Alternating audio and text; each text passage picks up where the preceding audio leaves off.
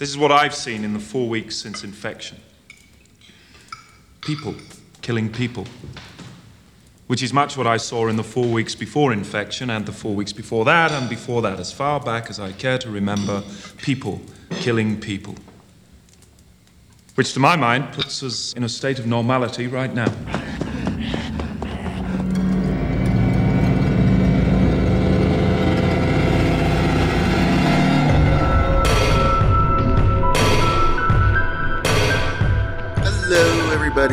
Welcome again to Troglodyte Horror and Cult Film Review Podcast. I am Loki Jesse, going alone today, and we are going to be talking about 28 Days Later. Now, before we get into the film, I gotta say this is going to be a different set of a format tonight or today, wherever you're listening to right now in the world, wherever you are. We are mixing this up because after watching this film, there is so much I want to go into and things I want to talk about and things that may be a little controversial and you may you may agree or disagree. You may not like what I'm going to say, that's fine. But after seeing this film, these thoughts came into my head and I just really want to try and do a deep dive into this film. So, if you enjoy how this format is, please let me know if you like this kind of format because I will be doing this style for some films, films that I find that have more of a deeper meaning or a deeper feel to them, and that require a deep di- a deep dive more than just um a standard uh review of fun and games. So there won't be that much fun or laughing going around, but we'll try to do the best that we can here. we, I, I have multiple personalities all of a sudden. No, Okay, so we're talking about 28 days later. And I gotta say, this was the first time I seen this film. I've never seen this film. I didn't see it when it came got released back in um 2002. It just never crossed my mind. And I'm sorry, it is 2003. So in the UK, it got released in November 1st, 2002. But in the US, we got it in June 27th, 2003. So this film is about 20 years or 19 years, depending on how you do the math. But still, it's nearly close to 20 years or over 20 years. And I gotta say, this film really packed an impact. Really, really made an impact on me. First, again, first time watching, and I just saw this film again uh, before I started recording because I just wanted to um, make sure that it still had that feel and that impact of what I felt the first time I felt when I saw it. So let's get into it. Um, so at this point, I'm going to summarize the film, give a whole bunch of spoilers out there. So if you have not seen this film, you could go ahead and stop and come back and listen to, to me. Or if you've already seen the film, just keep on playing and let's get into this, shall we? So 28 days later starts with a group of activists breaking into a lab that is under Manchester. Is it Manchester? I gotta look at my notes. It is in. The, let me see. This is real time, people. Real time happening right here. Okay, it is a secret lab under Great Britain. They don't really say where it is, they just say Great Britain. So, these activists break into this lab and they take pictures and they see animals, mostly uh, chimpanzees, chimpanzees, are being in uh, clear cages. There's one that is operated on, and there's one that is being um, forced to watch all this violence on various TVs. Now the activists, um, they don't know what's going on, so then they start releasing the animals. A lone scientist um, stumbles upon them, and he tries to run to set the alarm. They stop him, and he begs them not to release the animals. He begs them. He tells them. They forcefully tell him like what happened, like what are they doing, and him in his horror and shock is trying to explain, but he is not making himself clear about what is happening.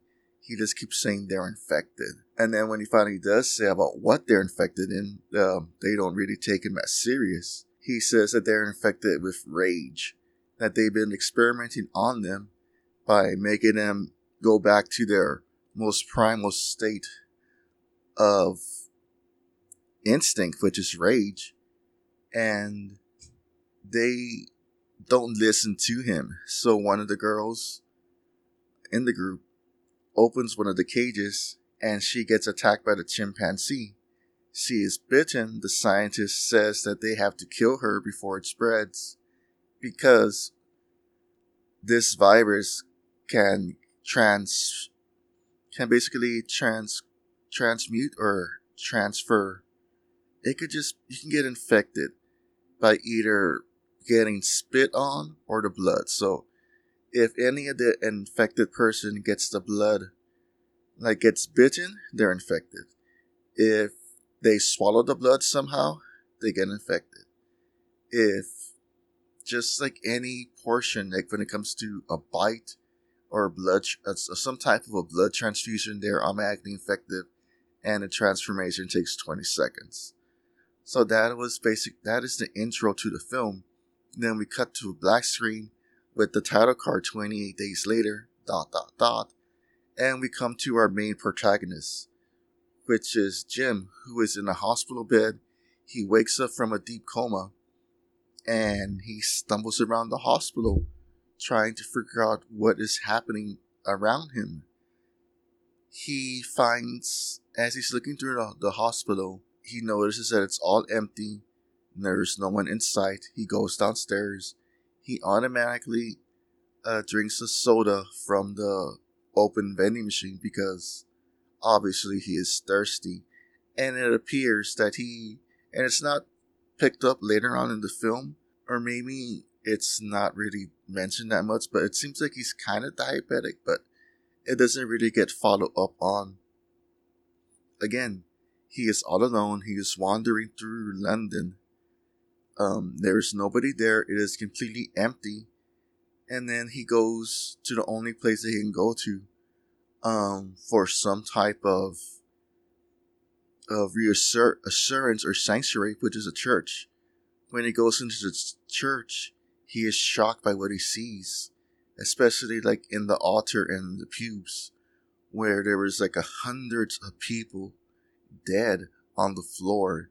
He makes a sound which basically at least three people that are there and alive notice him. They start chasing him, chasing him. He backs away, and then he notices like somebody running from the side of the building, and through the doorway he sees a priest. So naturally, he assumes that he is safe because of a priest. But then the priest starts running after him, and he knocks the priest down with his bag of sodas. He then escapes from the church and he's running down the street. It is there that he meets uh, two other survivors, Selena and Mark. They help him escape by setting off a huge explosion at a gas station, and they take shelter in um, in a subway uh, store and they explain to him what has happened. And he explains who he is. And he is just basically was just a, a bike messenger who got clipped by a car, fell into a coma, and he's been out of commission this whole time. They tell him that how it all started by first it was like in villages, the riots, and then it started happening in the cities. And he desperately wants to go home. They tell him that he, he can't go home, so he, but they agree to take him. They agree to take him home just the next day because they can't travel at night. So they go to Jim's house the next day, and to his horror, he finds his parents had committed suicide upstairs in the master bedroom and they died peacefully. They drank some wine and they overdosed on pills. And the father or the mother was holding a, a picture of Jim as a child. and behind the picture it said, "Oh, they uh, with great love." I forgot what the phrase was, but they basically said that they love him and that they want to let him sleep, and they're now sleeping together with him, and for him not to wake up. Mark and Selena tried to comfort him, more Mark than Selena, but they went out peacefully, as Mark says, and then Mark retells the story of how he lost his family by going to the airports and noticing that there was a whole bunch of people there and people were getting trampled on. The and infected people were there and his family was just he had to climb a whole bunch of bodies to get away. And then he notices that his father and sister and his family were either dead or infected. So that's Mark's story. Selena, on the other hand, is more reserved and doesn't tell Jim anything. Later that night, Jim is in the kitchen. He lights a candle and he starts remembering. Well, he starts remembering this moment that he had with his family, with his mom coming back from his grocery stores, the father walking in. It's a happy moment that Jim is remembering. And he starts to get emotional, but that is broken because the infected people break into the house because they notice that the candlelight is there. So they break in. Mark and Selena go into action. They kill the infected people, but Mark has a scratch on his arm. So then Selena, without any question, automatically kills Mark. Just like that. No remorse, no nothing. She kills him.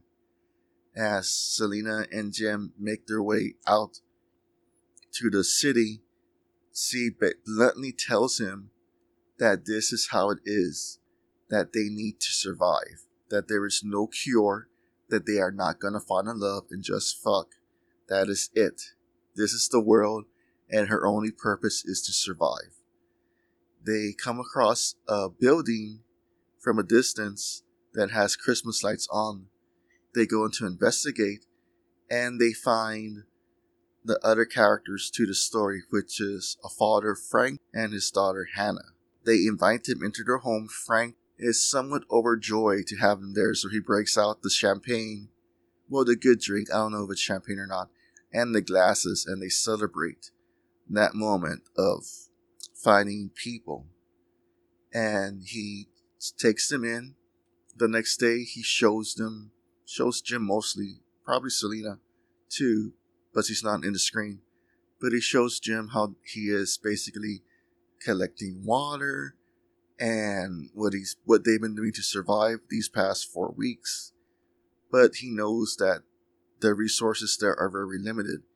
He plays for them the radio broadcasts about a military base on on the another side of the country of the UK because this is all happening in the UK. For those who haven't watched the film or have watched it, and I don't bring it up. But yes, so they all reluctantly agree to go to this military base on the way there, they stop by a grocery store and they get supplies. Now, this is a moment where they all start to come together and enjoy themselves. So then they go to a field where they have a picnic. And again, the, the bonding, the process, and everything is happening so well for them that even Frank tells them to look at this beautiful scenery with just a group of horses that are just running around as a family, and the bond between them all strengthens, especially at later that night when Jim, who is having a nightmare, and Frank wakes him up just to comfort him. Jim, without realizing it's Frank, calls him dad because he thinks it's his dad. So then the next day, they make it to the the outpost, and it's all destroyed. It's all completely destroyed. So then Frank, in a bit of rage and frustration, like lashes out. And as he's looking up at one of the corpses on the above, a crow is picking at it. And without anybody else noticing, a drop of blood falls into his eye socket. And he gets infected. He tells his daughter that he's sorry that he screamed at her and to stay away. And that he always he'll always love her. Um, she doesn't understand. He forcibly tells her to stay away. He starts turning. Jim is shocked, as is Selena. Selena is screaming at him to kill him. Jim hesitates, but just as Frank is about to attack, Frank gets shot. And then we see the soldiers that were around the area hiding out and they shoot Frank to death.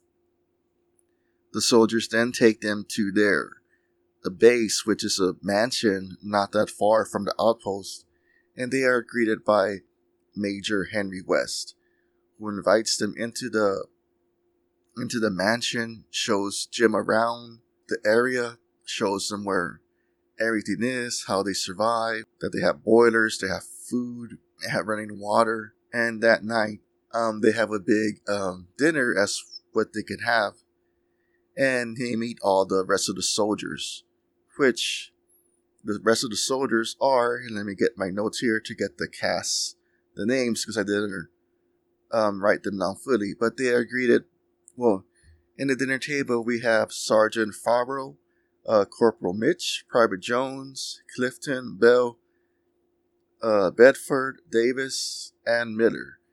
Miller was one is a soldier that was infected, and they keep him out in the back, tied to a chain, sort of like the dog, or a rabbit dog, which is pretty terrible. But um, according to West, that they keep him there to study, but to study and learn but they're only just um just gives him like the gives Jim the just the at no not really alibi just tells him that like oh we're learning about him being you know that he'll never cook he'll never do this. It's like it's just kind of like terrible that they don't put him out of his misery. But that's what it is. So during the dinner the sergeant Farrell has sergeant Farrell is basically being sort of a philosopher. And this is where uh, West, Major West, says in a time in a calm manner, then all he sees is just the same that he's seen before the infected. People killing people, and it's just a never ending cycle.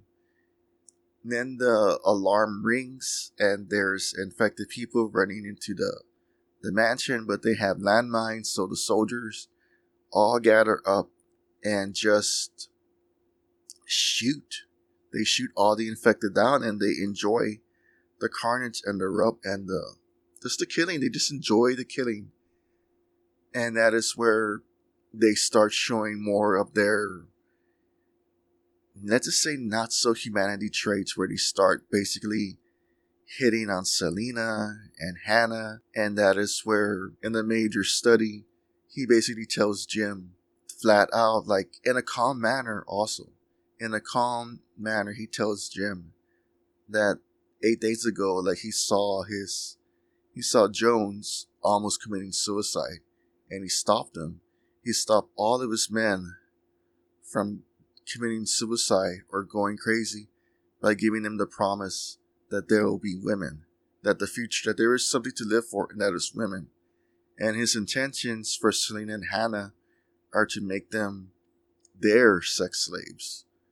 Disgusted, Jim tries to escape with the with the women, but they are stopped by the soldiers, and West again offers Jim a place with them, but Jim rejects it, and they take him away along with Sergeant Farrell because he also rejects the idea. He sees the barbaric nature that they are going down and he wants no part of it. The next day, Mitchell and Jones take Jim and Farrell out to be executed.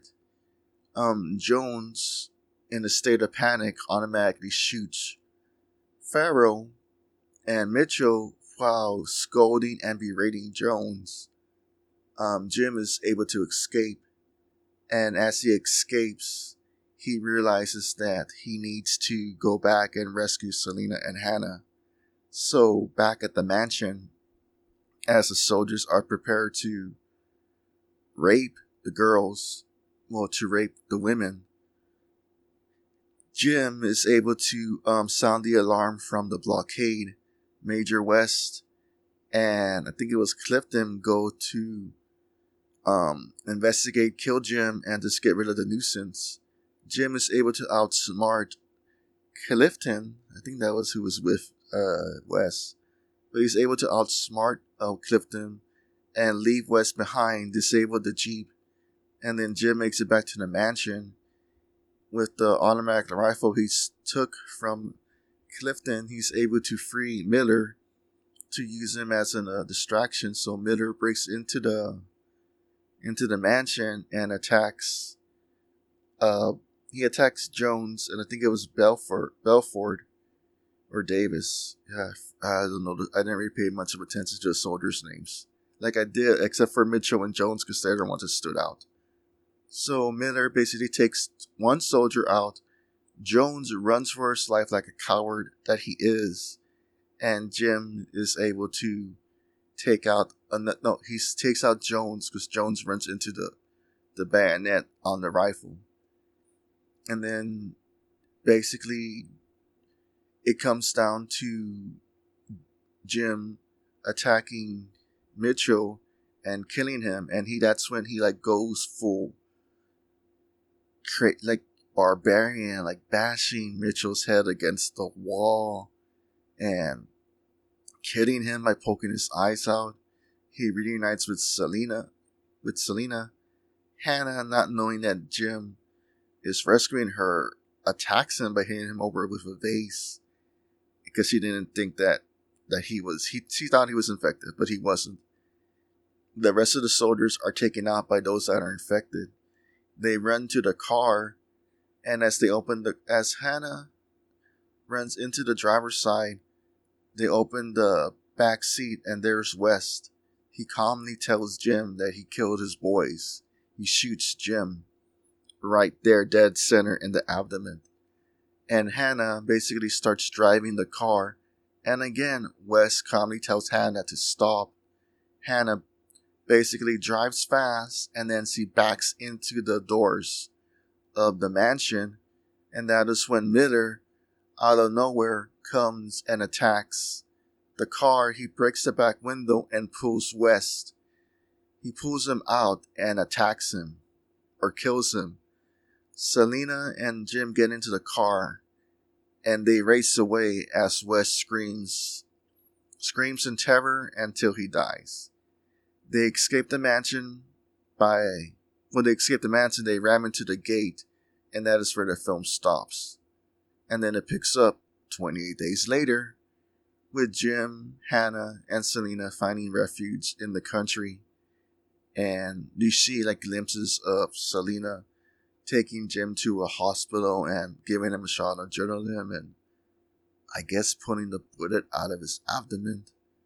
But there in the country, they're able to make a sign, and as the jet flies over, um, they're able to make a sign out of clothes that says hello. And the film ends with a hopeful, it just ends hopefully. Like, you know, the, the, it ends with hope, with a happiness. That's 28 days later. You know, like I said, it's a pretty good film. Now, the characters Jim, played by Cillian Murphy. Of course, there's a government there's always a government there in a, a bunker or a plane. He played it real well. Like he, we see Jim start off as this, you know, Jim's story arc is one that kind of sounds familiar. It didn't really hit me until later, but like just like it's sort of like he's becoming a man or an adult. Like you see him like all confused, childlike with wonder, and he still had hope hope and a and a you know just like he never lost his hope that things were gonna get better, and he just you know starts hardening little by little, and it just he changes to the he he just like his whole story arc just changes him completely. And Selena. Look, if someone gets infected, you've got between 10 and 20 seconds to kill them. It might be your brother or your sister or your oldest friend. It makes no difference. And just so you know where you stand, if it happens to you, I'll do it in a heart. She also, like her story arc was one of just someone that has seen a lot of death. And just within the span of those four weeks, she just, her only goal was just to survive. Her intentions were to survive. She didn't want anybody with her. If they were going to be with her, it was only going to be one person to not slow her down. If they slowed her down, she was going to leave.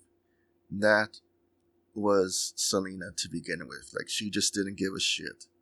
And it wasn't until she met Jim and his optimism kind of rubbed off on her that she didn't see herself alone anymore. Frank. This is great. It's just great. Of course, a celebration, I'd say. Why don't you all sit down? And, uh, Hannah, what have we got, what have we got to offer?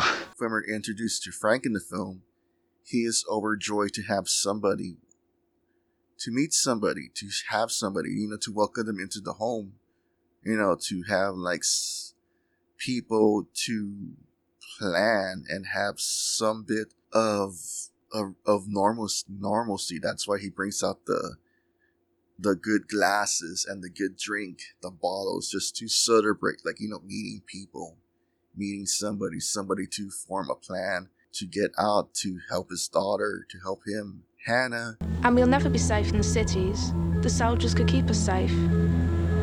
when we meet Hannah, she's a bit reserved. Like she doesn't trust anybody. She's almost like a mini Selena, where she's just very calm, very direct, and very honest. And you know, Selena is a ch- no Selena. Hannah, Hannah is a child. Like even though she's sixteen or fifteen, I don't remember what the age. They even said her age, but she just seems very honest and blunt. And we all know that children are very honest and blunt. They will say the first thing that's on their mind because children haven't developed the filter that we as adults have. So her character is very, very blunt, very like just like this is what we have to do. We're gonna do it, and you know, very just like she's the one that convinces them to get out of the city and, and so forth. It's just like even she's just like very like like clear. Okay, another major character, no pun intended, is Major Henry West. I'm Major Henry West. Welcome. Jim. Hello, Jim. Hello. Well, we've got beds with clean sheets and a boiler that produces hot water. So you can all have a shower. You look like you need one. Please. Now, when we meet West, oh, and West is played by the great Christopher Eccleston, who has had many parts, but I will always know know him as the Ninth Doctor because I'm a huge Doctor Who fan. West isn't the typical. He's he's a he's a soldier. He's a major, but he's very calm, very stable, and he's he's like a father to his soldiers. He basically will do anything to protect his boys. That's what he says at the end, his boys. He doesn't see them as soldiers, he sees them as his kids, and he will protect them. And his way of protecting them is to give them this promise, this malicious promise that is very terrible. And we'll get to that later. But he is not your typical soldier that we usually see in these kind of films. He's not overbearing, he's not demanding, he is just very calm. He's not even manipulative. He's just very calm, very caring in a way. He just wants to take care of his men, or as he says, his boys, because that's what that is his mission. That is his job.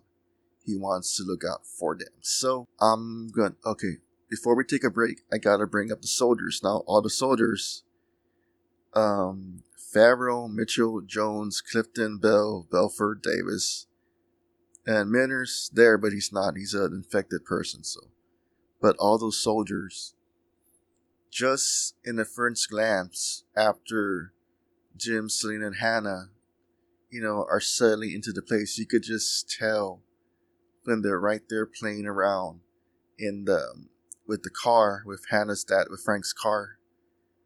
You could just tell that they had this sort of frat fraternity feel to them, and we see that they already, like it's already been the cut of the litter, Like there's the ones that are tough as nails, and then there are ones that are weak. The ones that are weak is Jim. You know, sorry, Jim. It's it's Jones. He is the one that is pushed around, and basically made. They make him take like the female role of the group, while everybody, while all the other ones are just very, very toxic masculinity, and we'll get to that in a bit. But we're going to take a small break right now, and when I come back, we will go deeper into this. So stay with us. We'll be right back. Me and Hannah do need you more than you need us. Look, I, no, was, I did. that's okay. It's the truth. I can't leave the block if it's just the two of us. Something might happen to me. Hannah'd be alone. I couldn't risk it. But with other people, If it's a recording, for all we know, the soldiers who made it are dead. And we're back talking about 28 days later. Now, before we go into the deep dive, my thoughts on the film. So, this was directed by Danny Boyle, who had previously had directed Trainspotting and a bunch of other films that I won't go into too detail, but it was during the making of his previous film, The Beach, along with writer Alex Garland. The two were discussing on set about zombies, and each of them had a desire to make a, a zombie film. So they started collaborating on how to make a film and their love for the previous films of the George Romero's Dead Trilogy. And with the resurgence of zombies in the video games like Resident Evil, they started thinking up ways to do something with the with the zombie film. More detail into that later on. But just the film itself, I mean, with the way that uh, Boyle was able to direct, I mean, like his. Uh, I have not seen The Beach. I have seen Trainspotting. I don't know how many times I've seen it, but I've seen it a lot, and that is one of my favorite films. And this film was kind of like of a, a coming of age story in a horror setting because there's a lot of themes in there, and I'll get to those in a few moments. But just the way that um, Boyle's direction was with the film and with the storytelling of Alex Garland, it was a very um compelling story. Now, as to say, as a story itself in general, it is nothing new. It is basically the same thing that we see in the zombies films all over the place, like people getting infected, being chased around, apocalyptic ending, survivors trying to live one day to the next.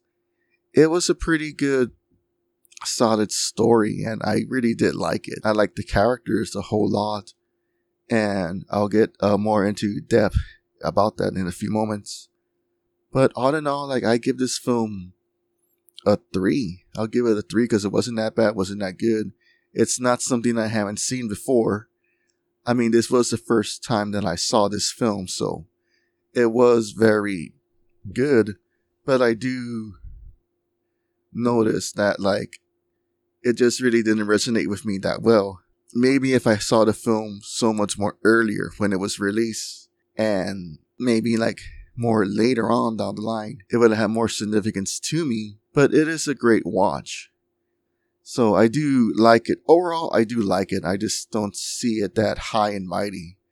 But now going into the deep dives that I've been uh, mentioning, I do see the structures of it all, especially when it comes to like finding like a surrogate family and father figures. Now, I totally like saw the implications of a surrogate family, the way Jim builds a camaraderie with um with the following people, you know, Frank, Hannah, Selena, and Henry West, the ma- sorry, Major Henry West. So it was there, like him going from one family to another, you know, trying to find his place and everything. So that really left a.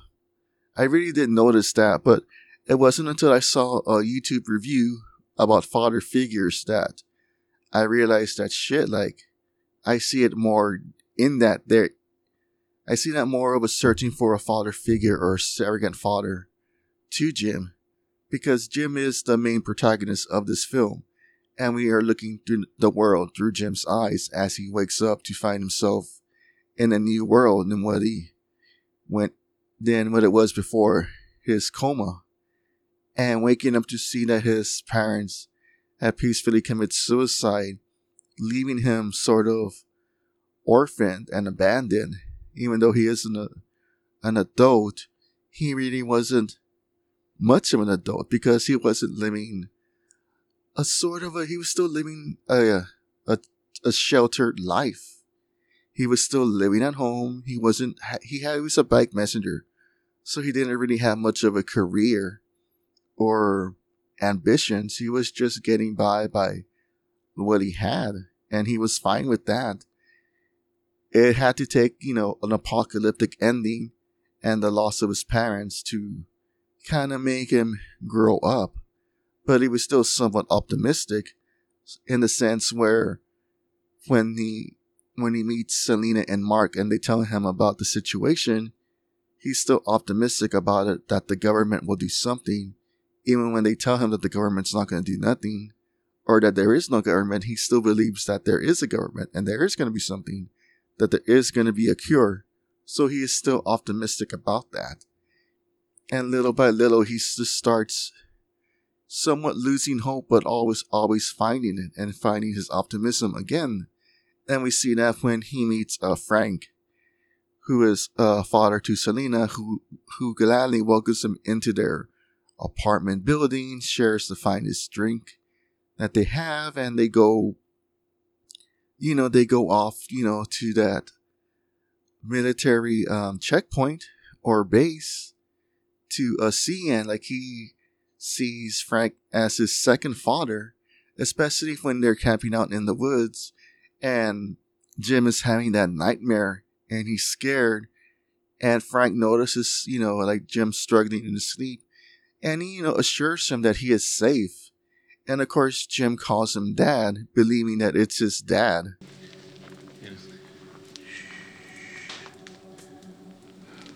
You're having a bad dream, that's all. Thanks, Dad.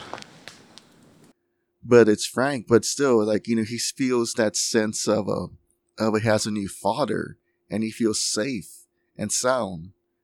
But then, you know, when Frank gets infected and he has to make a choice whether to kill his father, well, to kill Frank or not, someone who he just come to see as a, as a new father, um, totally like he struggles with it and the choice is taken out of his hands when the soldiers come and kill him, kill Frank. And then Jim meets his third father figure, which is in the form of Major Henry West, who basically welcomes Jim, Selena, and Hannah into the mansion, into their base, shows them around. Like he's, again, unlike other military figures in other films, Henry West is very calm, very open, very understanding. He's not the typical military figure that's on edge, like hair triggered, like you know, in your face, degrading and just foul mouth. No, he's very like assurance and Jim takes to this. He sees another father figure in Major West. So you heard our broadcast? Yeah, we did. We must be a disappointment. You were hoping for a full brigade, an army base with helicopters and a field hospital. We're just hoping for. The answer to infection. Yeah. Well, as I said before, it's here. Though it may not be quite what you imagined. Just feel very lucky to have found you. You were lucky. The fire drove hundreds of infected out of Manchester the surrounding area is teeming with them. But don't worry.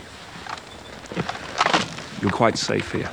It is not till Henry tells Jim about their plans for Selena and Hannah that Jim feels a bit of betrayal from West. Eight days ago, I found Jones with his gun in his mouth. He said he was going to kill himself because there was no future. What could I say to him? We fight off the infected or we wait until they starve to death, and then what? What do nine men do except wait to die themselves? I moved us from the blockade, I set the radio broadcasting, and I promised them women.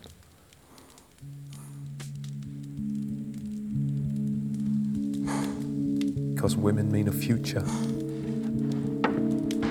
especially when West gives him the chance to join them. Jim, you know, rejects it in disgust. And it is then that, you know, Jim, like, after he escapes being killed, that he realizes that, like, he has to man up. He has to realize that, you know, he has to take charge of his life. He can't just be jumping from one surrogate family to another. He basically well, not just a surrogate family to another, but a surrogate father. Like he has to realize that like he himself is now going to be a father figure to Hannah. So he just can't he just can't stand by and let Hannah be raped. He also can't stand by and let Selena be raped. Because Selena is somebody that he's slowly falling for. Or maybe he fell for her right when he met her. We don't know. But Selena started opening up to Jim more. So Jim realizes that like he has to take action. He has to man up.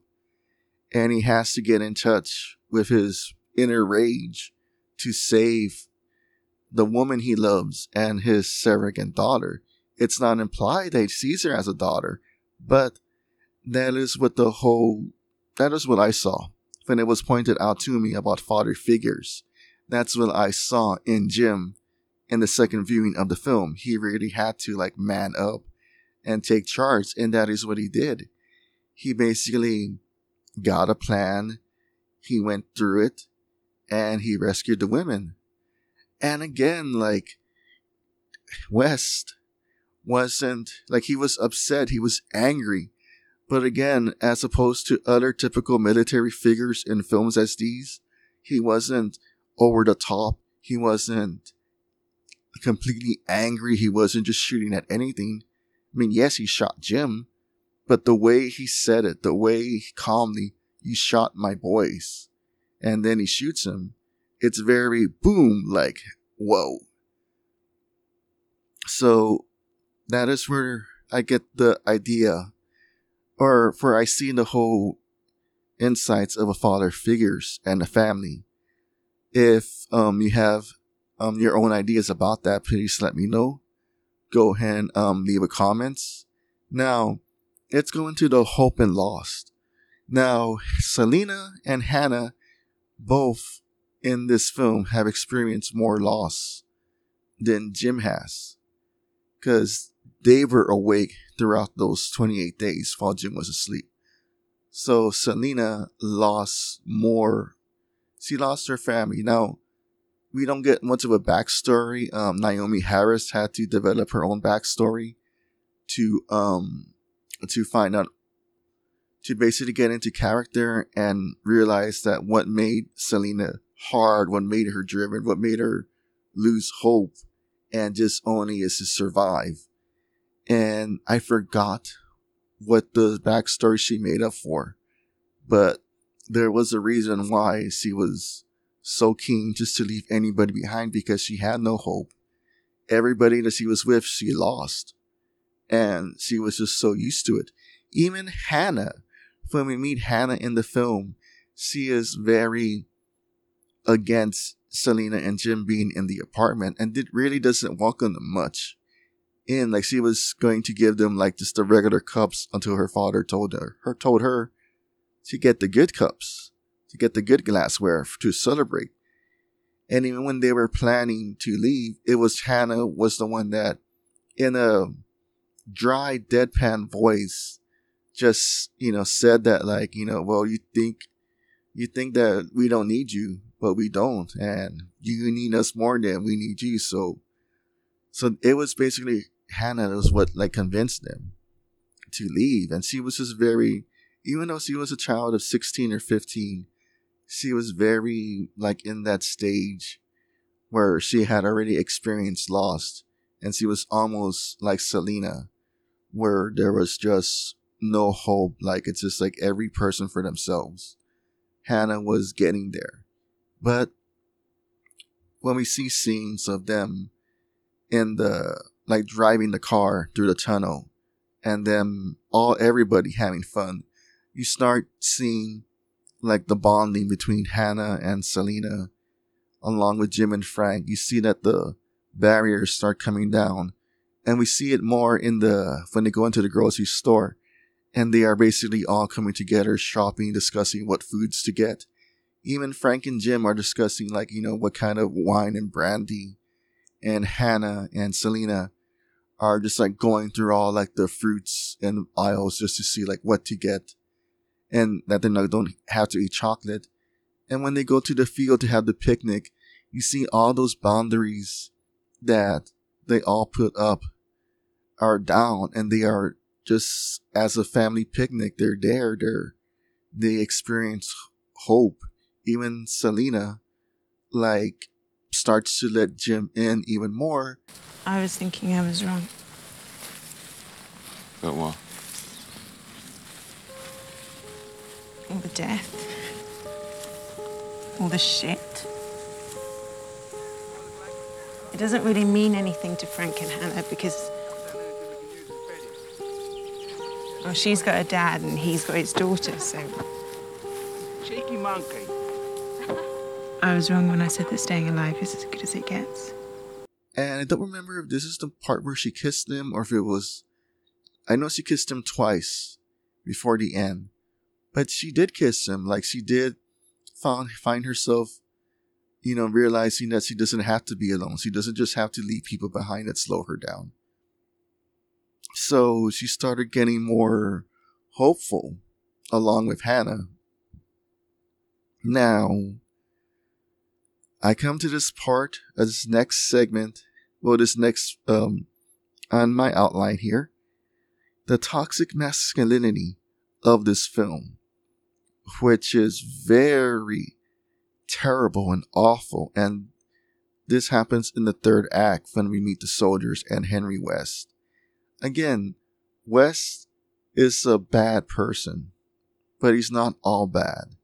If he was a complete bad person, he would have complete disregard for anybody that walked in through those doors, and he would be all gun ho like his men.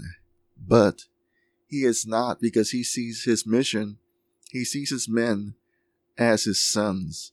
And like any father, he's willing to do anything to protect his sons.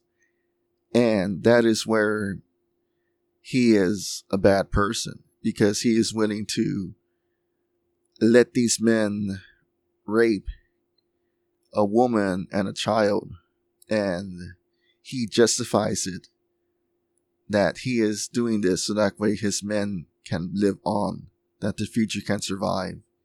And this is very like to- again like toxic masculinity like you know like all these soldiers like he lets them run he keeps them in line but they still run wild and they basically pick on the weakest of the bunch, which is Jones.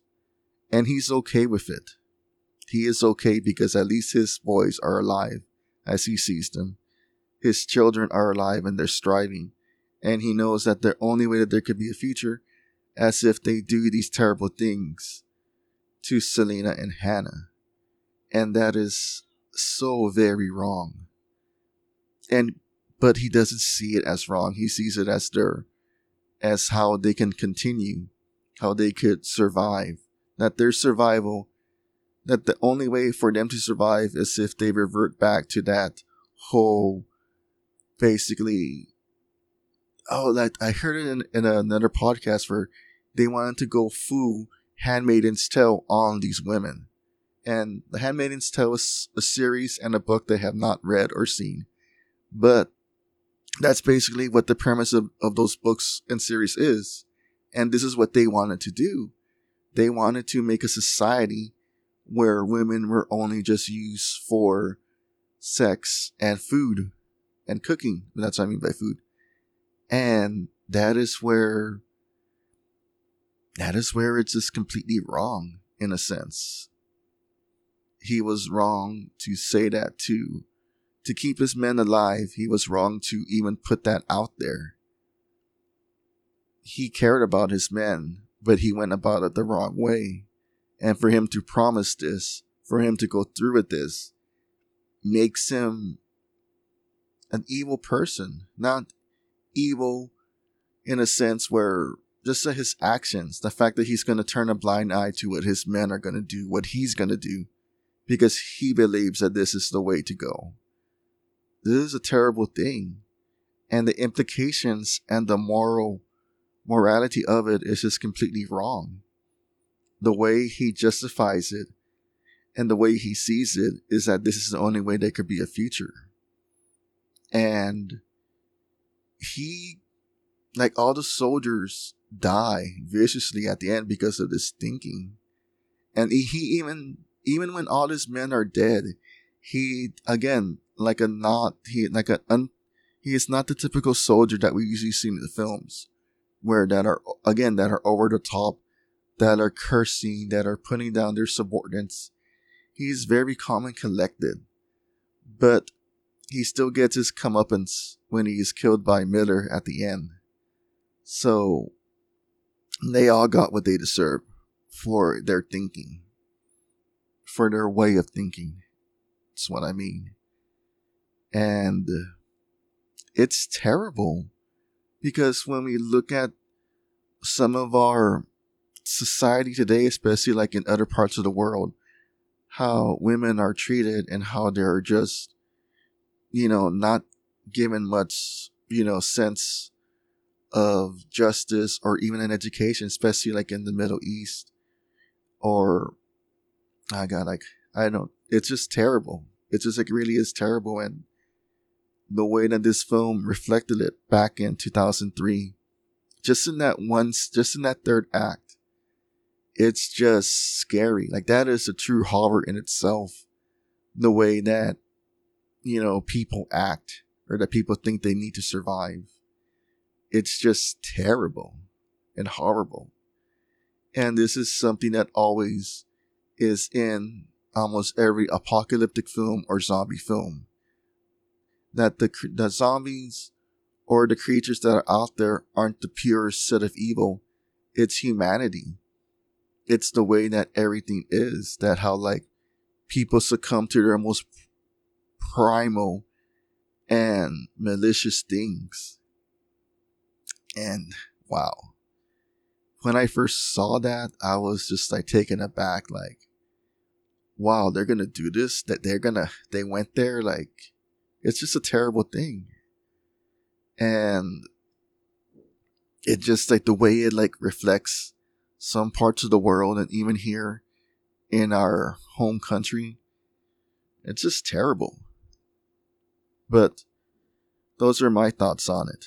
Now, overall, going back to Jim and him growing up and overcoming everything, you know, at the end, it's all just his coming of age because he starts off the film as someone scared and alone, not knowing what has happened, literally, and then having to like go through different father figures in order for him to grow up and overcome everything.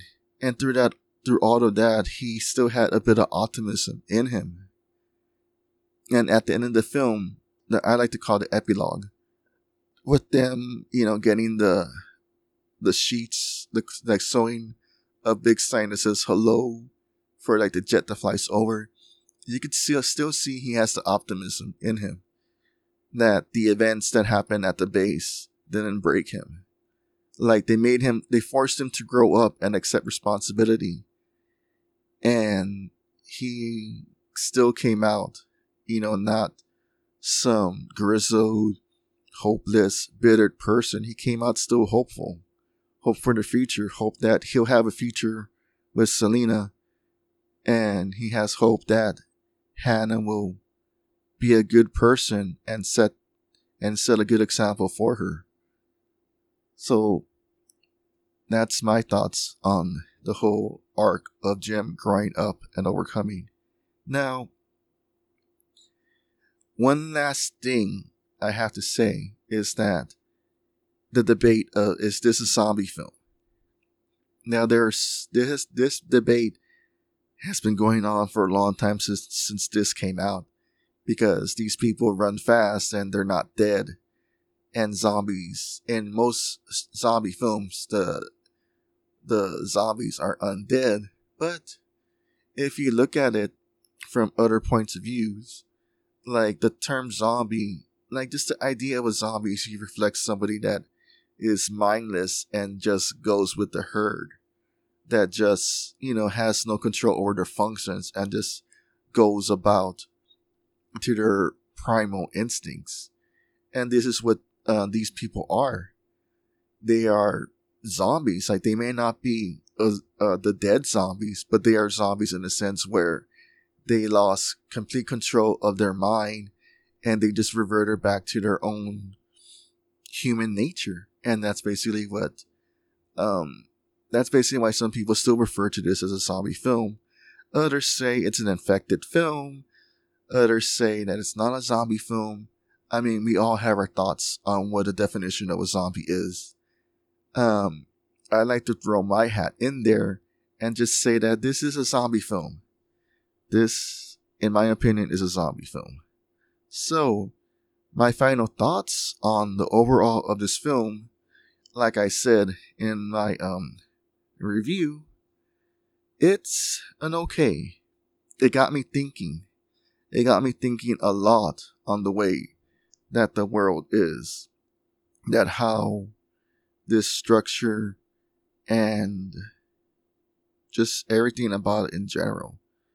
It wasn't it wasn't a bad film, it wasn't a good film. It was a 3. I give it a 3. Cuz it was very enjoyable a very watch. It was too long.